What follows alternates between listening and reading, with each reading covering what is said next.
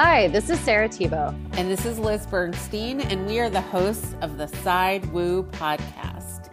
This is a space to investigate what makes a creative life possible, from the mundane to the sublime, the physical to the metaphysical. Welcome to the Side Woo. Hello, and welcome to the 14th episode of The Side Woo. This is co host Sarah Tebow. Liz will not be joining us this episode, but she will be back next week. On today's episode, I will be talking with fellow Scorpio Robert Cozzolino, and he is the Patrick and Aimee Butler Curator of Painting at the Minneapolis Institute of Art. He is known as the curator of the dispossessed, and that's pretty much the most Scorpio thing I've ever heard. He worked for six years on the exhibition Supernatural America, the Paranormal in American Art, and it has finally made its way to its third and final stage at the Minneapolis Institute of Art. The work takes a look at material culture and artwork inspired by a connection to the spirit world from the Civil War up until the present. And I want to thank artist and friend of the Side Woo, Rachel Dawson, for telling me about the show I was going to be going home to Minnesota to visit family. And she's like, Oh, make sure you check out this exhibition. So I did. And I, as a result, got to meet Bob in person and tour the show. And it was just really great to have that IRL experience after so many years of doing things over Zoom. Um, well, anyway, Bob has so graciously agreed to come on the show and talk about the exhibition as well as you know his experiences with the spirit world and his motivations for wanting to create a show that really prioritizes artists' connection to the spirit world. I have a few things that I wanted to talk about. I am, as usual, available for tarot readings, and I just created a new reading called Deep Energy Tarot, and it includes a chakra scan so it kind of takes a more holistic approach at figuring out if you have a particular issue that's coming up, looking at the full body instead of just reading the tarot cards. And I just finished a attachment class with Amy Major, who will be a guest on our upcoming episode. And so I have this new skill set, and I'm really looking for people to kind of practice it on. So I'm giving pretty big discounts if you are interested. Feel free to reach out to Nina at ninaarnett.co or you can just order through the website. But to get a discount, you just have to reach out to me first and then we can discuss. Okay, well, I think that's all for now, and I look forward to hearing your thoughts on the episode. Feel free to email us at thesidewoo at gmail.com and, you know, leave us a five star review on Apple Podcasts follow on all the platforms. You know the drill. Okay, on to the episode. It's so good to see you again. Yeah, you too. How are things at the museum? Uh, good. It's the show is just super popular, and every time I walk in there to check on it and talk to the guards, they're lots of different kinds of people in the galleries and also cool. people visiting in groups and talking to one another. So it's really oh, that's good. It's really good. Yeah, yeah, you recently had a group of mediums come and give a lecture. Is that? Uh, no, we had Molly McGarry, the historian. She came and gave a talk on the history of well, on the anniversary of the Fox sisters hearing the rapping. So that was March 31st. Mm. Okay. And then we are having other public programs, but the mediums that are coming to visit on the weekend of the 24th are just coming to visit for fun. awesome. But I'll be meeting up with them. There's like eight. okay. They're coming from, I think, predominantly Lily Dale, but from some other places too. So that'll be fun. Oh, cool. I wonder if they'll sit and channel or go into the paintings and get some energy readings. That would be delightful. Yeah. yeah I mean, well, it'll be interesting to see how that goes. I wanted to talk about the exhibition. It was this major labor of love over the course of six years. I'm wondering if you can talk a little bit about how it came to be and why you got interested in the supernatural and art. Sure. Um, right now? Yeah, whenever or later. Okay. I also wasn't sure what your format was if you're uh, oh. uh, like a, do editing or whatever. So yeah, okay. Yes, we definitely do. We edit the crap out of our episodes. okay. So So I have always been interested in this subject matter. And as I, I think we talked about before, I was born on Halloween. oh, wait, you did not tell me that. So you could take that how you like as just kind of a silly little fun fact, or legitimately part of my DNA is an interest in uh, curiosity about all things supernatural and mm. The unseen, the mysterious. It's always been something that's captivated my imagination in all forms since I was little.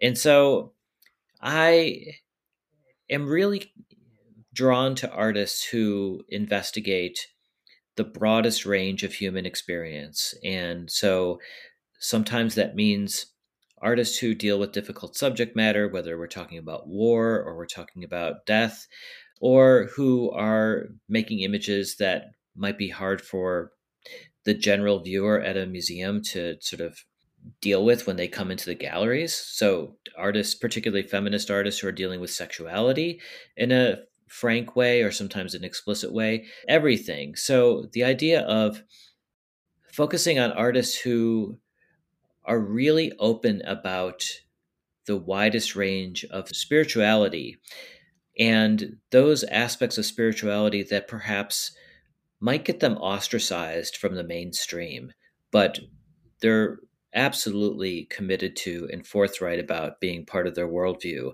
is something that I've always respected and always felt a kinship with. So when I started working at the Minneapolis Institute, and that was in the very beginning of 2016, I came with a really broad range of exhibition ideas that I wanted to do. And I can't remember if we talked about this before, Sarah, but a lot of what I've done in my career has been championing underrepresented artists or artists who are totally under the radar, underknown, and doing major shows with lots of voices, writing about them and, and looking at them in a new way. And that went over at a much smaller institution very well. But at a larger institution, there's this pressure to have a bigger populist exhibition that has lots of entry points for people. And so doing major retrospectives of artists with who don't have household names I think is maybe less of the inclination of larger institutions. I hope that that changes. But mm-hmm. all of the artists all of the ideas that I had for retrospectives of artists who are underknown was just not going to fly because it just didn't seem like the a good fit.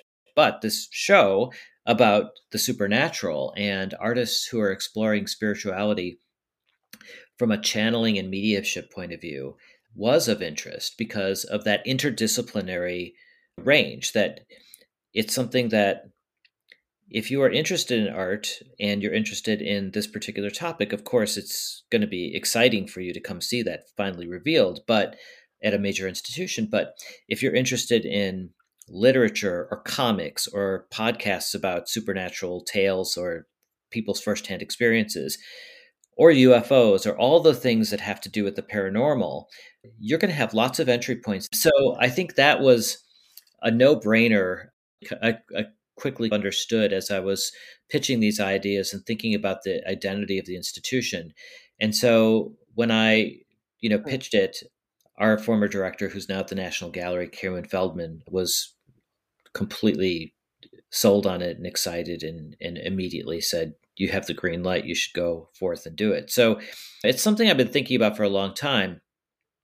And I just was interested in in exploring it from probably a point of view that my colleagues wouldn't have come from.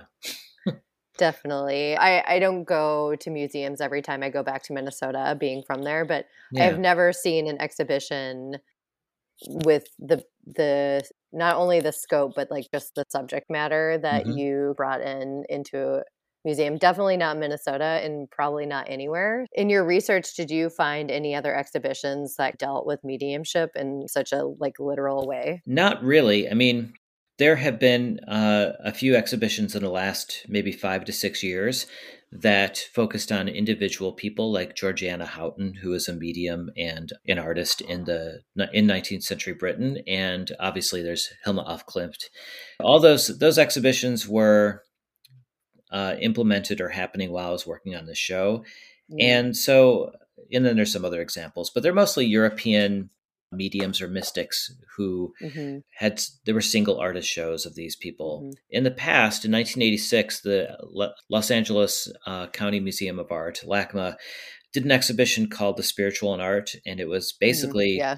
really focusing on abstract art from about 1890 to maybe as late as 1985 or something. I can't remember the date span, but it was quite a while. And it really focused on abstraction as the mode through which artists were expressing spiritual states or spiritual ideas. So yeah. I think you'll. And that's actually, I was like the most surprised to see that there wasn't just geometry everywhere. It's very right. representational. Yeah. But otherwise, and we could talk about that more in a minute, but there really hasn't been an exhibition that's quite like this that has the scope or really integrated mediums who are not considered artists first and foremost or primarily working and operating in the art world. In the 1920s, I did find that at an American Commercial Gallery in New York, the Anderson Galleries, there was an exhibition of mediums and their oh. art that included people like Helen Butler Wells and Emily Talmadge and a few other people who are actually represented in the exhibition, Marian Spore Bush.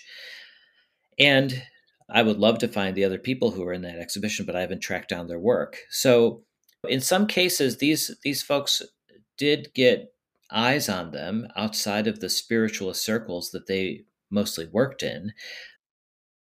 But they haven't been integrated into American art history in any way. And it's really only recently with the success and popularity of that Hilma Klint exhibition at the Guggenheim that yeah. suddenly heads turned. And I, I, just think that it's it wasn't a surprise to me or a lot of the folks who are interested in this material because I do it cuts across a wide range of interest backgrounds and and cultural communities. Mm-hmm. I think that people that don't normally think of themselves as coming to museums or looking at art for art's sake or because they have a deep and abiding interest in art history come to that material because of the story behind why it was made, how it was made, what kinds of other connections in the world or in the other world these artists are are making. People are fundamentally interested in this idea that these human beings were channels or considered themselves instruments and want to know what was that experience like what do those people have to say about it mm-hmm. and what kind of art results from it yeah absolutely yeah i mean i think that's why ghost hunter shows do so well in popular culture people mm-hmm. just want to know more about what it is like to engage with the spirit world and i know that's mm-hmm. one of the reasons i started this podcast was to talk to people and find out more for people who are in the minneapolis area this exhibition is amazing. You should go see it. It is huge. You should spend like three hours there. like, I think I spent like two and a half with my mom. How did you organize the work? How did you leave things out or decide to include them? Yeah, I can't overemphasize enough how little attention has been given to this in the field of art history of the United States. That these kinds of topics or artists who would who would say they were contacting the spirit world or channeling the spirits has just been marginalized, not talked about. If it's part of an artist's, a mainstream artist's biography, or it's, you know, resulted in a few works, I think that's often been glossed or wished away or thought of as embarrassing. And so it's really been ignored. And so my task was to try to figure out what a first pass at admitting this topic has been important, critical, I think, culturally to the history of creativity in the United States. What does that look like? And how do you do that justice while respecting that audiences have a limited time and aren't going to spend five hours in an exhibition and don't want to look at 1500 works of art right. i mean some of us do yeah but so narrowing it down was really critical i've been collecting for years. Images of art being done through mediumship or images that just showed here's a painting and a print of a ghost or this is a painting about witches or whatever it might be. And just got as much material as i could. And i would say that my real interest in this uh, started with my dissertation on the artist ivan albright who's hmm. represented in the show by two paintings. One is a 1931 still life that is seen from above and is very meticulously done, but is also disorienting. And then another painting he did between 1966 and 1977 called If Life Were Life, There Would Be No Death. And it's also known as the Vermonter. And it's a portrait of one of his neighbors in Woodstock, Vermont, that he did over the course of 11 years, actually longer, because there were a couple false starts before he worked on the Masonite panel that we see.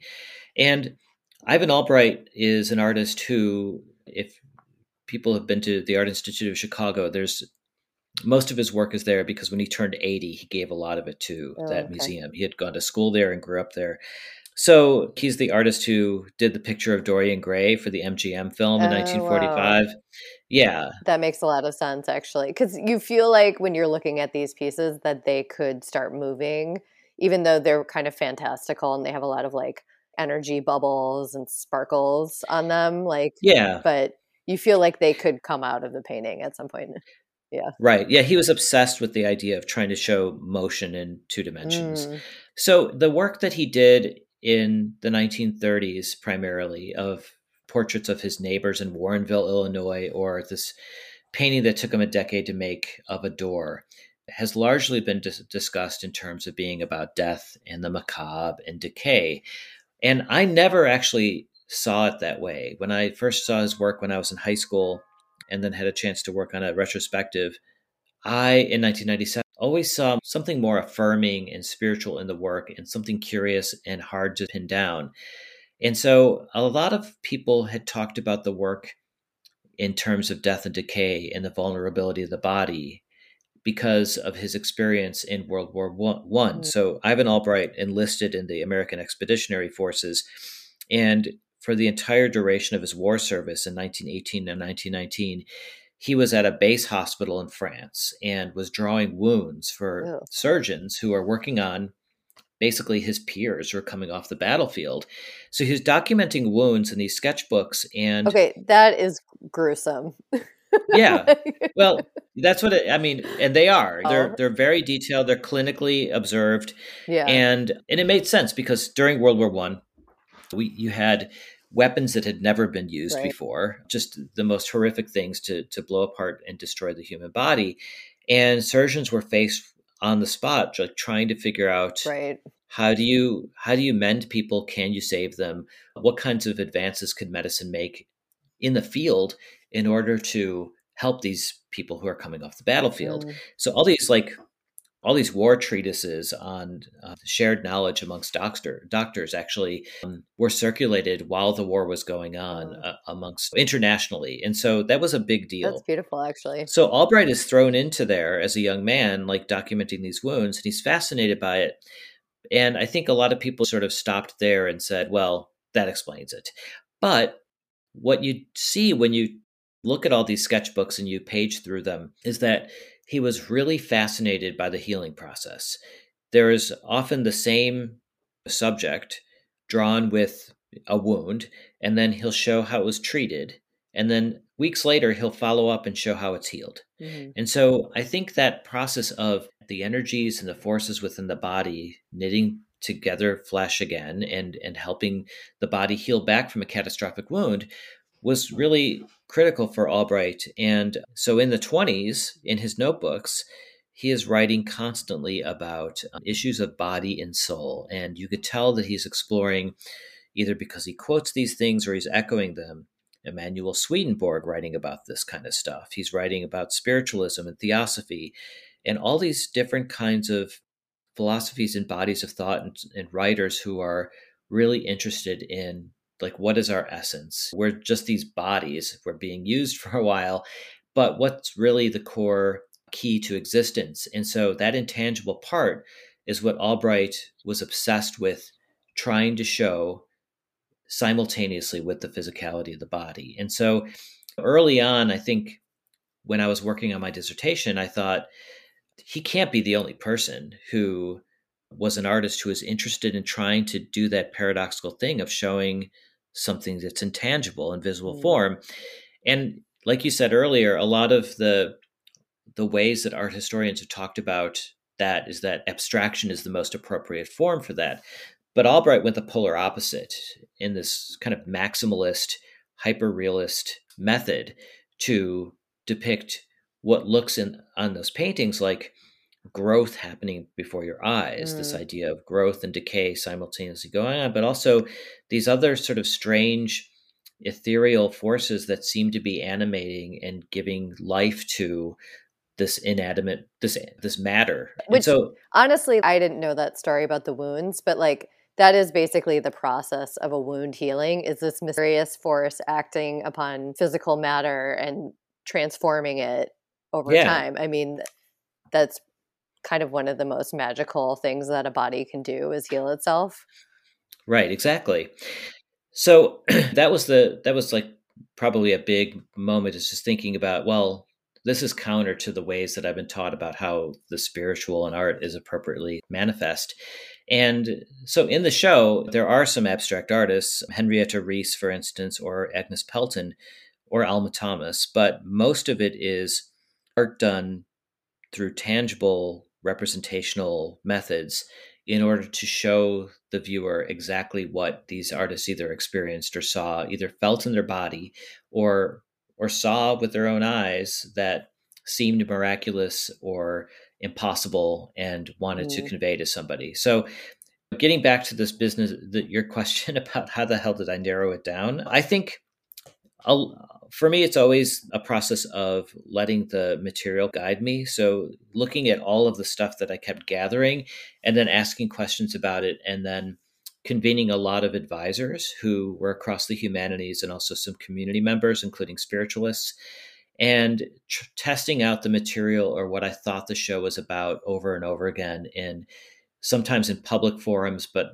mostly in these sort of convenings or one on one with people to try to define over and over again what are some of the biggest questions that this, this material is provoking, or what are some things that seem to be rising to the top that are key themes. What helped focus immensely was to decide that the majority of the show was going to be works by artists who we knew had had these experiences, and we could tell that because of what they left behind in their archives or interviews that were done in their time, or for the dozen or so living artists who are included in the exhibition. Those artists are people that I talked to about things that they had had witnessed, experienced, or whatever, or or we knew that their practice was completely bound and tied and connected to their experience of what they would call natural, but some people might call the supernatural. So when it came to that focus, I think it was a lot easier to start chucking things out of the show, even though they were exciting images that where somebody make a, a fanciful or witty image of a ghost, but it wasn't really right. out of their own experience. Yeah, got it. So by experience, you basically mean make contact with the spirit world. Yeah, in some shape or form. Yeah, that we know they they said in letters or archives or whatever.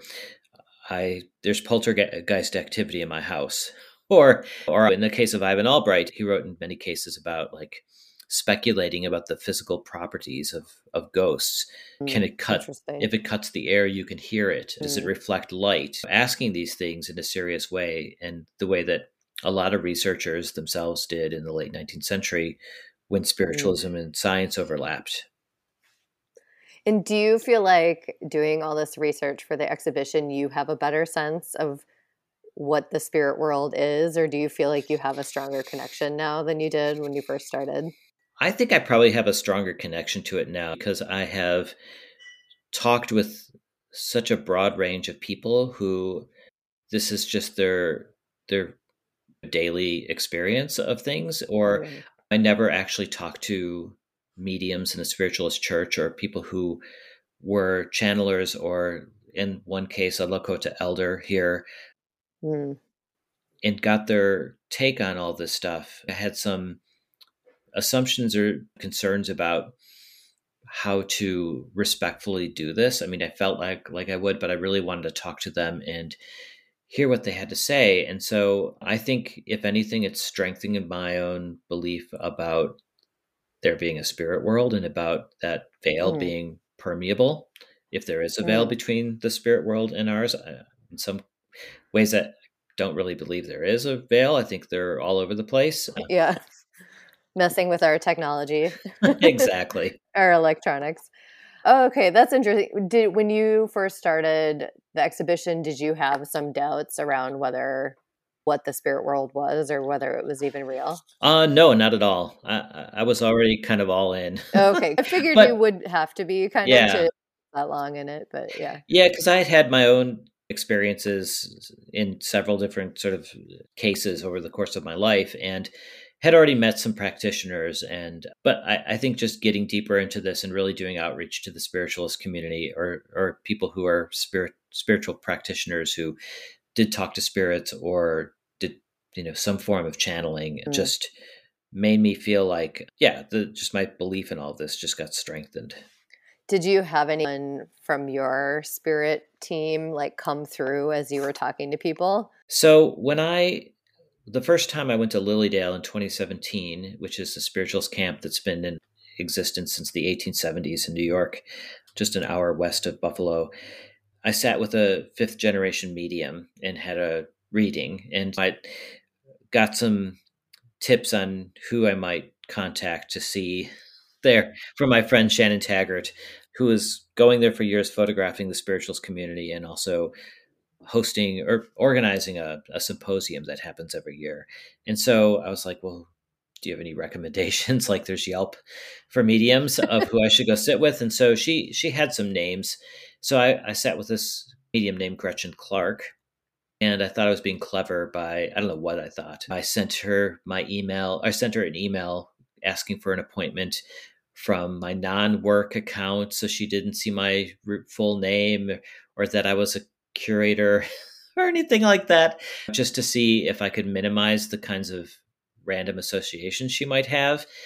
Which is honestly fair. Yeah. Like I've, I've worked with an astrologer who's like, don't send me anything if you have an email signature, delete it, because then no one's going to argue with him right. that like he googled you or work but yeah so i went to meet with her and the whole experience was fascinating because I, I have no idea what to expect but during that sitting with gretchen clark uh, several ancestor spirits that there's no rhyme there's no way that she would have known anything about these people came through and presented messages my maternal grandfather, my paternal great grandfather, who I never knew. And there were very specific details attached to them that made it clear that that's who they were to me. And that kept happening. There were several other people. And then a couple of people that I had no family ties to, like I, I think Ivan Albright's daughter came through and also possibly him. I mean, you sit there and you think, I mean, the first time she asked me to sit and kind of close my eyes and sort of focus and think about who I might want to come through. And there were a few people that sort of was thinking about, and none of those people came through. Oh, okay. they don't like to be summoned. no. Yeah, but she just the way that Gretchen talked about mediumship and the way other mediums that I've interviewed have talked about it is that there's no she has no control over who's going to come through. Yeah. She opens the channel and she allows the spirits to speak and reveal themselves and walk sort of come forward to her. And so it was it, there was one who was sort of curious who had an admonition like a warning for me about this steep very steep narrow stairway in my house. Oh okay. Which there was. And how a light was a light was broken yeah. in or it wasn't coming on and then i should make sure that i change that bulb and fix it because somebody's going to have an accident. Oh wow. And in fact i had before like the the the week the december before i went to lilydale that same that incident had happened. Oh. nobody was badly hurt but heard my young son like calling for me in the middle of the night. And so I went upstairs to get him and was coming down carrying him. And the bottom stair was not like contiguous with the floor. It was like a uh. step up where the door closed and it, it closed at the the sort of stair rather than the bottom of the floor. And it was the middle of the night, so I kind of misjudged it and fell. And he was fine. He sort of just ran into our room. Okay. Um, but I almost sprained my ankle. Oh, like wow. I landed on my foot wrong, and the next day I even went to get an X-ray. And so the fact that the spirit had come and said these specific kinds of things was just bizarre, you know. Yeah. And I mean, that's just like One of Kind the of- things. just like sometimes about these experiences you have with mediums of like why don't they come and bring more profound messages Right. instead of fix the damn bulb Right. you know you're going to break your leg but there's a place for that too It's a really good point. Yeah. Um, I, I've only had one reading that was like not intended where my dad came through and hmm said something that was really helpful. It was kind of casual, but it was like something that I held on to because I Mhm. went through like kind of some uncertain growing period and knowing that he was like, "Oh yeah, you're going to do this. Don't worry about it." Like knowing that he had said that, I was like, "Okay, like dad said it's cool. So it's Yeah. going to be fine." But but yeah, it is interesting. I mean, but if you break your leg or arm, like that becomes not so insignificant, you know, that's potentially true or worse, you know. right yeah and and the idea of these other ancestor spirits who in one case i had never met coming through and bringing forth these messages that were basically they basically both amounted to we're we're hit, we're there with you we're watching you we're really proud of you or feel like you're on the right track or you should continue to do what you're doing it's i think in some ways those are profound messages Yeah. because it suggests that there is this continuum and that you're connected truly to those who came before you which is the whole sort of point of interacting with the spirit world for that kind of wisdom and the kind of conviction that yes we need to continue on and make our way with in this world and try to make it better in whatever way we're we're able to do that's also not to be taken lightly Yeah. and so i'm sort of making sort of sort of being a little sort of silly when i say that but you know but that's and then the other thing was that there's just some other spirits that we couldn't identify but i have some suspicions about who they were who were acting in a certain way that Gretchen Clark was sort of describing, and that that like one was just sort of darting all over the Oh, place interesting. and in constant motion, and I kind of felt like I knew who that was, but these are all kinds of things that you also kind of have to sit with and Mhm. meditate on and think about your how your intuition is pointing to that. But that was just my experience with Gretchen Clark, and I had other paranormal, supernatural experiences that happened before that in my Oh. life. That Well, being born on the Uh. 31st, I can imagine you were just like born into the portal. so, totally, exactly. wow. well, I, yeah, I was kind of thinking as you were talking that probably as someone making a show about the spirit world, you're going to attract attention from the other side, like to support you because it seems to me that the spirit world is invested in getting their presence known a lot of times. I don't know if you felt like there was like an extra push because of the nature of the exhibition. Well, I wonder about that because I think that the the show I think the show was charmed from the beginning. I mean, I Hmm. presented it at at MIA at the Meneals Institute early on when it was not quite I wasn't even sure it could be a show. It was just an idea that I was excited about. And when I presented it, I didn't realize I was truly presenting it as a show that I was fully ready to do. and which is and it was approved at the end of that meeting, which is unheard of. Like that just does doesn't happen Yeah. at, at this institution. It's more of a long, contemplative, sort of collaborative process of providing feedback, and so that happened right right at the end of that meeting, and I was taken aback by that. And so, green light. yeah, exactly. And so then I I worked on it between 20, 2016 and then you know the catalog was out or the first venue opened the show in 2021 so it took that long to develop it but you know we sent our loan letters out to request the objects that would be in the exhibition at the end of 2019 so Mm. they were really hitting institutions and person and private collectors at- in February and March of 2020 right.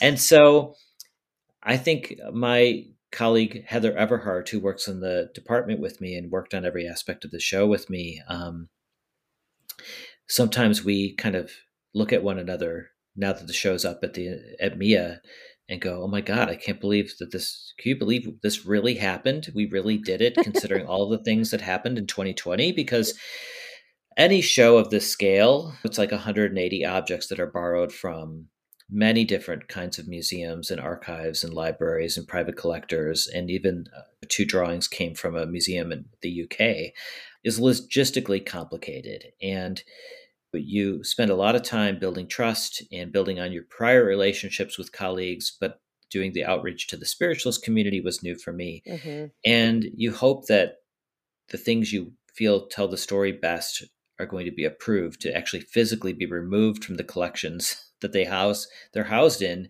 and then go either to your museum or the whole tour and so that's just that's that's like the kind of work that all curators have to do that's behind the shows that everybody sees at museums but to have those decisions being sort of having us wait for those decisions to be made when the pandemic started and then through the months the first months of the pandemic um, was nerve wracking. You know, we didn't know people weren't at museums, right. committees that meet to approve loans, or conservators who look at objects to make sure that they can travel, photographers who photograph the objects for artwork. They just weren't around. Right. And so for much of 2020, just with the pandemic, we were continuing with the idea that it was going to happen, but we weren't really sure to what extent it was going to happen yeah. or if it would be able to happen uh, on the timeline we expected. Right. And then, you know, we're in Minneapolis and uh, George Floyd was murdered, and there was a whole uprising and racial reckoning that was happening yeah. that was just one of many other instances that uh, has unfortunately happened in this community. And people had just had enough, understandably. And I and everybody most closely connected with the show all live in the neighborhood that was the center of the oh, uprising. Wow. Yeah. So we were also trying to do what we could to pitch in in our community mm-hmm. and be present for that while also dealing with kids who are doing oh online oh learning and mean, just all the stuff. Yeah. It was so the fact that the show held together, people approved most of the loans and it was able to open at the other two venues that were our partners on the tour right. is sort of oh miraculous oh to us. So we the thing that did change is that we were going to be as the organizer, we were going to be the first venue in 20 in February of 2021, but it was clear by the end of the fall of 2020 that that just wasn't going to be able to be possible and yeah. plus thankfully we were able to have the flexibility of moving to the end of the tour and our other two venues, the Toledo Museum of Art and the Speed Art Museum in Louisville, stayed where they were because the COVID numbers went up again mm-hmm. between November and January here. And so we even if we had opened in February of 2021, if everything was was ready on time, nobody would have really come to the show. And now yeah. we are seeing pre-pandemic numbers. Yeah. It's popular and people are able to come with groups of people who their friends or loved ones or whatever, or have even tours. So it's really great that the timing worked out this way. And so, yes, perhaps the spirits had something to do with it, Sarah. I they were like nudging us. Well, who knows, but yeah. yeah. Well, one of the you were talking about pieces that were on their way. Were, were there pieces? I think we did talk about one artist whose work did not get included in part because of pushback from the gallery. And that's part of the catalog, actually. Would mm-hmm. Jack Whitten, you want to talk about that at all? Well, thankfully, we did have a private lender or two uh, private okay. lenders who, who, who were able to lend uh, two works by Jack Whitten. But they we didn't get approval to reproduce them in the catalog. Uh, from because, Hauser and Wirth, Is that yeah? Just trying yeah, to get the I, juicy gossip. Yeah. Okay. I think this is I think this is an important point actually. So a lot of like the reason for doing the show in part is just to say as a first pass uh, here's one way of looking at this kind of material and why it's important in american culture. And for all the reasons that are explained in in the didactics for the show but also the catalog that there is this there's this will and this need and there has been uh, whether we're talking about people who are living here in the United States or anywhere else in the in the world to uh, sort of reach out to those who we've lost who are in the spirit world and try to make contact with them or feel their presence, make devices and images that might help open up the possibility of that kind of communication back and forth, or to make objects that honor those people, or do arrangements on altars, or do ceremonies and devise these different ways that we sort of talk to the unseen. And so, of course, artists are integral to that in making objects or making images and thinking about that. But then, you know, why the United States is the answer to that for me is very simple, which is that we have a thinking about how we came to where we are right now. Mm. It's an incredibly violent traumatic history. Mm-hmm. And I don't think history is in the past. It's present, it's in our bodies, it's around us. It explains why things are still the way they are or why we sort of act in patterns that we we continue to to reenact. And so you can talk about that as um, haunting the present uh, and think of it as sort of metaphorical spirits. But I also think a lot of people really do think of it as both ways: mm. is that history haunting the present is a, is metaphorical, but also shows up in in in tangible ways uh, in our everyday life. Yeah. And so that that part of all of that is really important. And so looking for artists who dealt with that aspect of it was also critical. So Jack Whitten is one of those artists who was forthright in interviews and his writing that he made art that either connected to spirit or invited spirit in, but also had connected a particular set of paintings that he made in 1964 that were experimental and were using a method that he didn't ever really return to.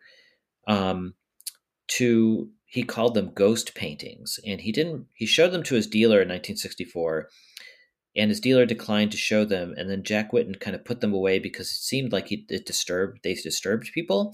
But when he had his 2015 retrospective, he showed them and he talked uh, matter of factly about their source. What well, they weren't really.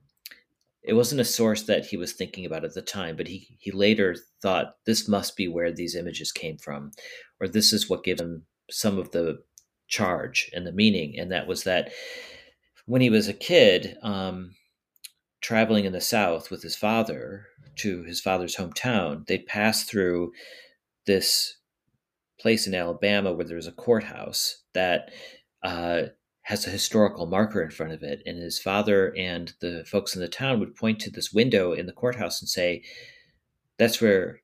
That's where Henry Wells's visage is. Henry Wells was this freedman who was accused of burning down a building in the town. Mm. This is in the late 18th, 19th century and probably. wrongly accused right. and and arrested and a lynch mob uh, gathered around the courthouse and wanting to do vigilante sort of violence. And all of a sudden as the the story goes uh, a thunderstorm came out of nowhere and lightning bolts struck the courthouse while Henry Wells was looking out the window. And when it did it etched his visage uh, in the window that he was looking out of. Wow. And every time, is what it was said to Jack Whitten, every time the white folks in that town replaced the window pane and put a new one in, Henry Wells's image came back. It was mm. like like that was I just got a, chills. a, yeah, sort of traumatic echo. Mm. And so when when Whitten made these paintings, these black and white and gray paintings in the in 1964, all the stuff that was going around going on in the world with regard to the civil rights movement and um, violence against blacks and their allies because of the fight for civil rights that Whitten had taken part in and, and, and experienced although he wasn't in the south anymore he's in his new york studio when he made these paintings he thought of them as him having painted his thoughts mm. and made his thoughts tangible and he described at the time he kept seeing faces that were popping up in different places that he felt like he was kind of going crazy like mm. seeing these faces and then they were wouldn't be there and telling people about it and so he later stated that he felt like those ghost paintings as he called them had it must have been connected to the Henry Wells story. And it must have then also, as you start to sort of pull that reference, had to do with the whole kind of history of race relations in the mm. United States and that kind of charge. And there it was surfacing as this kind of traumatic memory from his childhood of hearing about Henry Wells and then what his body had experienced while he was fighting for civil rights and experiencing what that was like in the United States in the early 60s. So Hauser and Wirth, when I approached them and explained, this is why I want these paintings, can I talk to a family member? I wasn't able to actually speak or be connected to a family member, but representatives from Hauser and Wirth asserted over and over again uh, no one wants Whitten associated with this subject, maybe as much because it has to do with the South and alleged superstition mm. uh, as it does with sort of connect Whitten to this kind of paranormal belief system. Mm. But my approach in the show and everything that I do is always to listen to artists and to take what they say seriously. Mm-hmm. And so Whitten himself pointed to that over and over again. And so you have, on one hand, an artist who's leading you there, and the work, which, if you're using your own eyes, really feels like that's what it is certainly about. Mm-hmm. There's no doubt. But then you have gatekeepers who might want to present Whitten as this sanitized, clean modernist. Right. advancing abstract painting in a particular way that has nothing to do with content, let alone the supernatural. Which is like, what's even the that. point then? Yeah. I don't know. Because even the most formalist painting is about something. And to me, it oh, always, totally. so mm-hmm. yeah, one of the things that you wrote in the catalog was a quote of his that says, painting is an object used to seduce spirit. And I just love that. And I felt like because it it's also a vehicle for communicating like spirit or yeah meet a literal medium but then it can also be an object to bring them in. The show is both those things because based on what we were just talking about you did bring them in. Yeah and i, I don't think you even have to um, believe that they're spirits or in some kind of mystical dimension um, to be somebody who makes things whether we're talking about yeah right. knitting or making a painting and have had that experience of kind of being outside of yourself mm. when you're in a groove yeah. or starting one way and then it turns out a different way in a way that pleasantly surprises you and feeling like you're catching what people talk about as that mysterious feeling of inspiration. Right. And some people can attributed that to the spirits working through them sure. or can just but you've you've had that experience and i think certainly the way that whitten talks about the way he made his work um, bears this out is that you're in a zone and you're making a thing and then yeah. you stand back and look at it and there's more in it than you intended. And i certainly think that that's what he meant when he was talking about those pictures but then yeah. told a specific story about them. But that's he's not alone. I mean that's just gatekeepers who are saying you can't reproduce the paintings we won't let you buy borrow them. So we had to go to an alternative source. But you know there was another instance of an artist family who um, or specifically an artist family that didn't want a painting borrowed because they didn't want her associated with that art. Oh, okay. That's why when I approached contemporary artists like Whitfield Lovell or Alison Saar or whoever, I asked them first, I said, I feel like your work is about this. Um, do you feel comfortable being in this context? And they said yes. If they mm. didn't say yes or I couldn't get an answer out of them, I wasn't going to include them. So sure. that's the same for the historical artists as well. Yeah. Well, I think that's respectful. Mm. But it is surprising. Hauser and Wirth I always think of as like in LA at least is like part mm-hmm. of this shopping experience in the design district. and so mm-hmm. I would think that they would be interested in something that's so on trend right now. The metaphysical world has never been more wide. Sure. So yeah, and I think hopefully through the show book and the scholarship that the my collaborators have brought forth, people will look differently at like James McNeill Whistler, who oh, yeah. was completely immersed in these circles. And I think his experience of being at seances and thinking about the meaning uh, and the presence of ghosts shows sort of partly explains why he painted the way he did. Mm. Um, so it's connected to practice and the things that we maybe value about those artists and talk about them as being innovators, but have connected to other things. I think now you shift that lens and again take cues from what the artist said, you have to contend with the fact that they direct people towards the spiritual or specifically spiritualism and mediumship or the experience that they've had of ghosts. You know, Marvin Cone, another artist who's in the exhibition, prowled around old houses, and the ghosts that I think are in those old buildings are things he may have seen. Um, mm. So, in some cases, there are some artists who are in the show who I don't know if they had any of these beliefs, but the work kind of does the primary um, the, the what's included is the primary work of just establishing the prevalence of the subject matter, like the John Quidor painting from 1858 of Ichabod Crane being chased by the headless right. horseman. Quidor was a we- weird artist and did seem to gravitate towards these themes, but I'm not sure what his belief system was. But it's one of those show- things that had to be in the show because if you're going to deal with the subject in American culture, it's formative um, mm. and connects to literature. I think the things that I'm most excited about presenting in the show are is that room of the art artists, the the artists from spirituals camps, mm-hmm. or or who are describing their process as being mediumship in one way or another. Yeah, I noticed. So, like for the exhibition, you included tools of medium or kind of like a Ouija board. I'm curious what the thought process was around that. Yeah, so the material culture of spiritualism, so or things sort of associated with them, like talking boards uh, or the spiritoscope that Dr. Robert Hare d- designed. Uh, uh, oh, that's right. Yeah, Philadelphia so chemist. That kind of reminded me of like Ghostbusters when they would they'd walk in a room and try to gauge mm-hmm. whether or not there was a ghost with their I forget what that tool is called, but yeah. Well, it's it's fascinating because that there could have been a lot more of that stuff in the exhibition mm. um, because there's been so much, uh, so many different kinds of devices, electronic or just you know made of wood, that are intended to be the means through which you can facilitate the detection of spirits sure. or the communication with spirits. So that material culture had to be in the show in some way. So Brandon Hodge, who is a connoisseur of this kind of material and a historian of the talking board and the planchette, uh, who's based in Austin, Texas, lent a lot of that stuff, including Dr. Robert Hare's spiritoscope, which uh, scientifically test in front of audiences whether mediums were making it up or not. Uh, okay.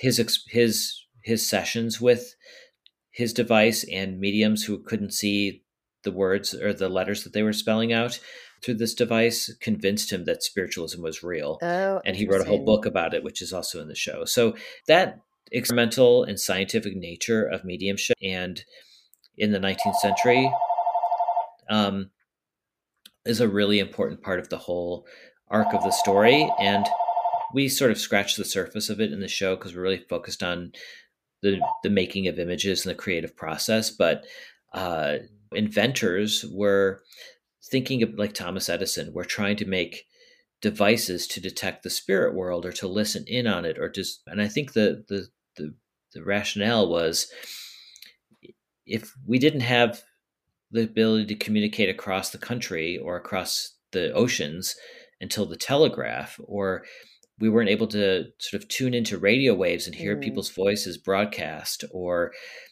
figure out the right chemicals that could be put on a plate to develop an image mm. where there mm. wasn't an image before. I, I think all that scientific community was thinking about well, if there is another place, where does the soul go? Right. Could we just figure out the right technology to be able to perceive that? Totally. It's very rational. I think it's all in line with that stuff.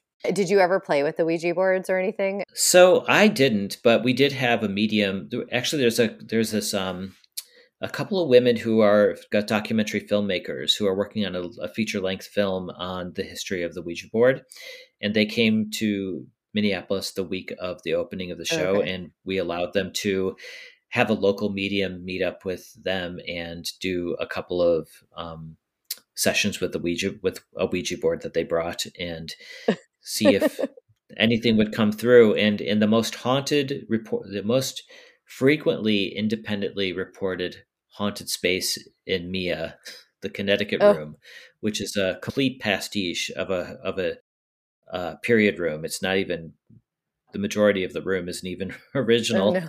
But that's the place where most people say or report to guards there's something weird in Oh, that room. Um, some people don't even go in that room anymore because they're so freaked out about what they've seen or felt in there.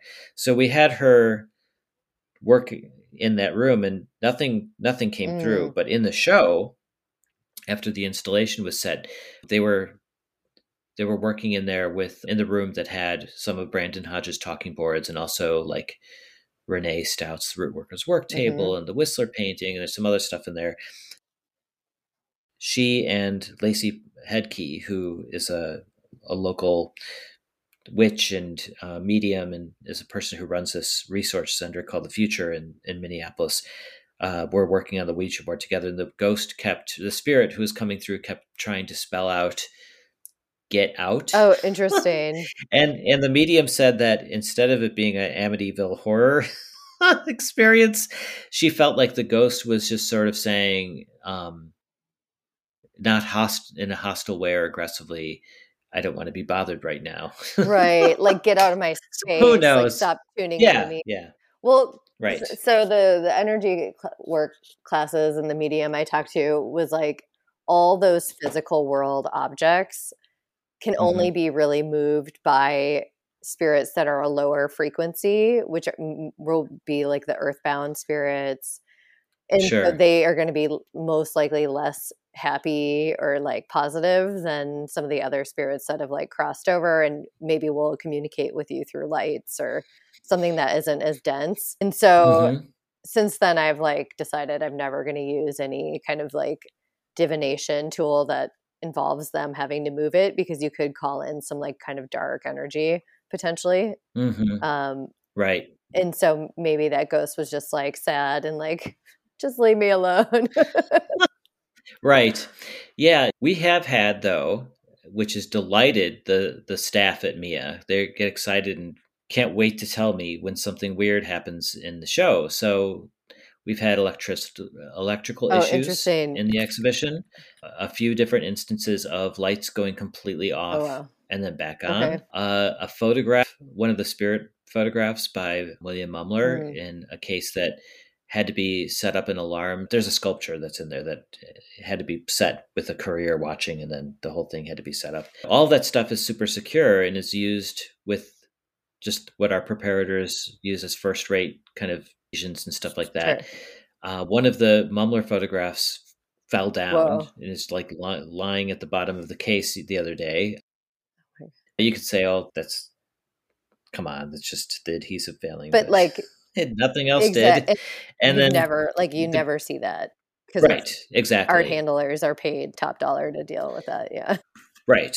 The Bill Viola piece, Three Women, which has a new up like completely, you know, up to the minute sort of with the screen and Mm. everything and has never had any issues was like freezing the other Oh, day. yeah. But that's the only day. And when our tech guy went up to look at it, it was there was nothing he could just see that was wrong Yeah. with it. And the light and Renee Stout's work table keeps going out. Oh, interesting. Um, yeah, so I mean, who knows? That could be just real, real problems, but could be something Uh, else. it could be. Yeah, you've created a little cozy playground for some ghosts. Well, so I guess if you're still comfortable with me doing a tarot, Mhm. but um, before Yeah. that, are there any places for people who are maybe not going to make it to Minneapolis? We have a on our website.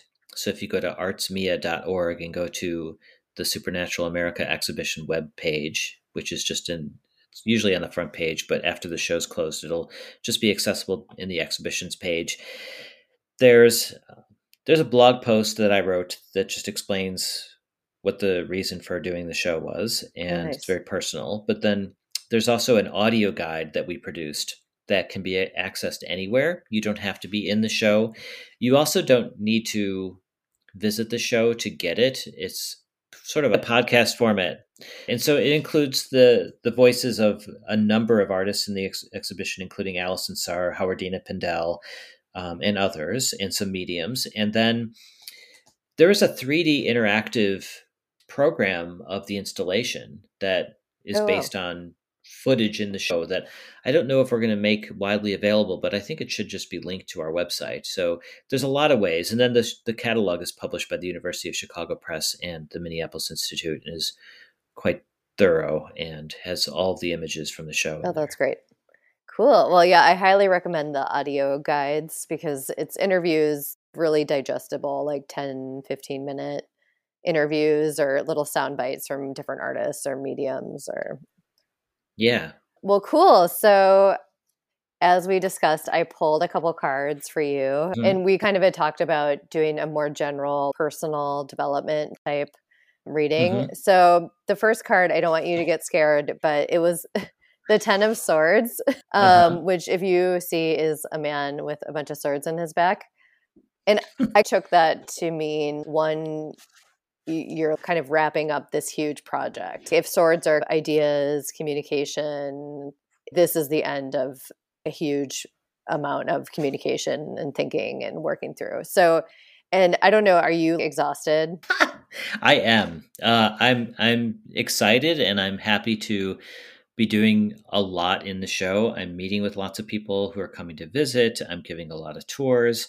I'm basically surrendering to all that until after the show closes on the 15th. Sure. But a few people have said to me, make sure you take a break. Yeah. So I would say the cards are definitely reinforcing that. Yeah. And so because that card was a little intense, I pulled one other card and got the High Priestess.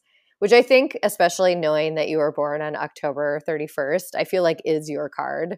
The uh-huh. High Priestess is all about especially in this deck, it is very empowered, but from a point of view where you don't need to take action because you have knowledge as your kind of main source of power. So it's all about withdrawing into your lair of witches spells and she's holding a scroll and so it's all about reading going to the library that kind of thing but so to me for you it felt like now is the time to kind of regroup and work on research and.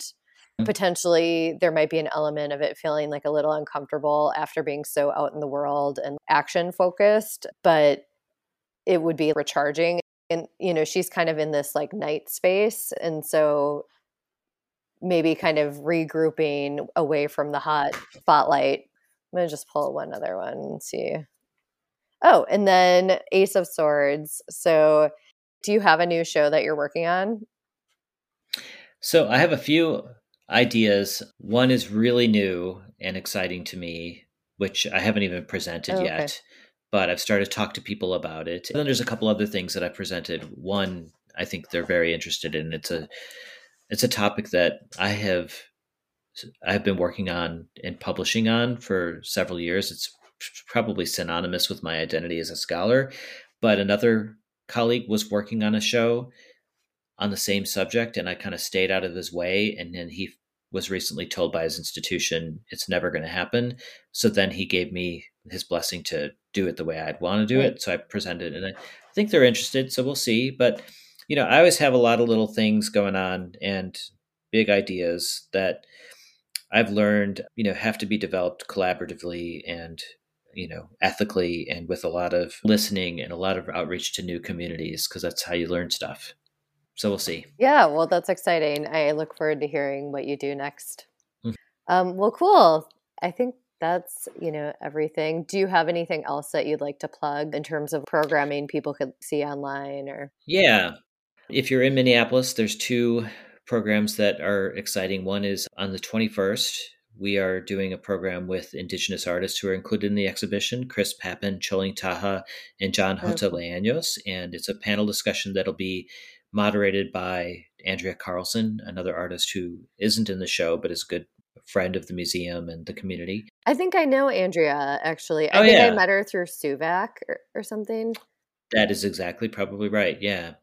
So uh, whether you're here or not, I think it'll be recorded and then up on our Vimeo page afterwards. And then on May 5th, Alison Saar will be here and she will be in conversation with oh, me. Cool. Oh, excellent. Mm-hmm. Well, great.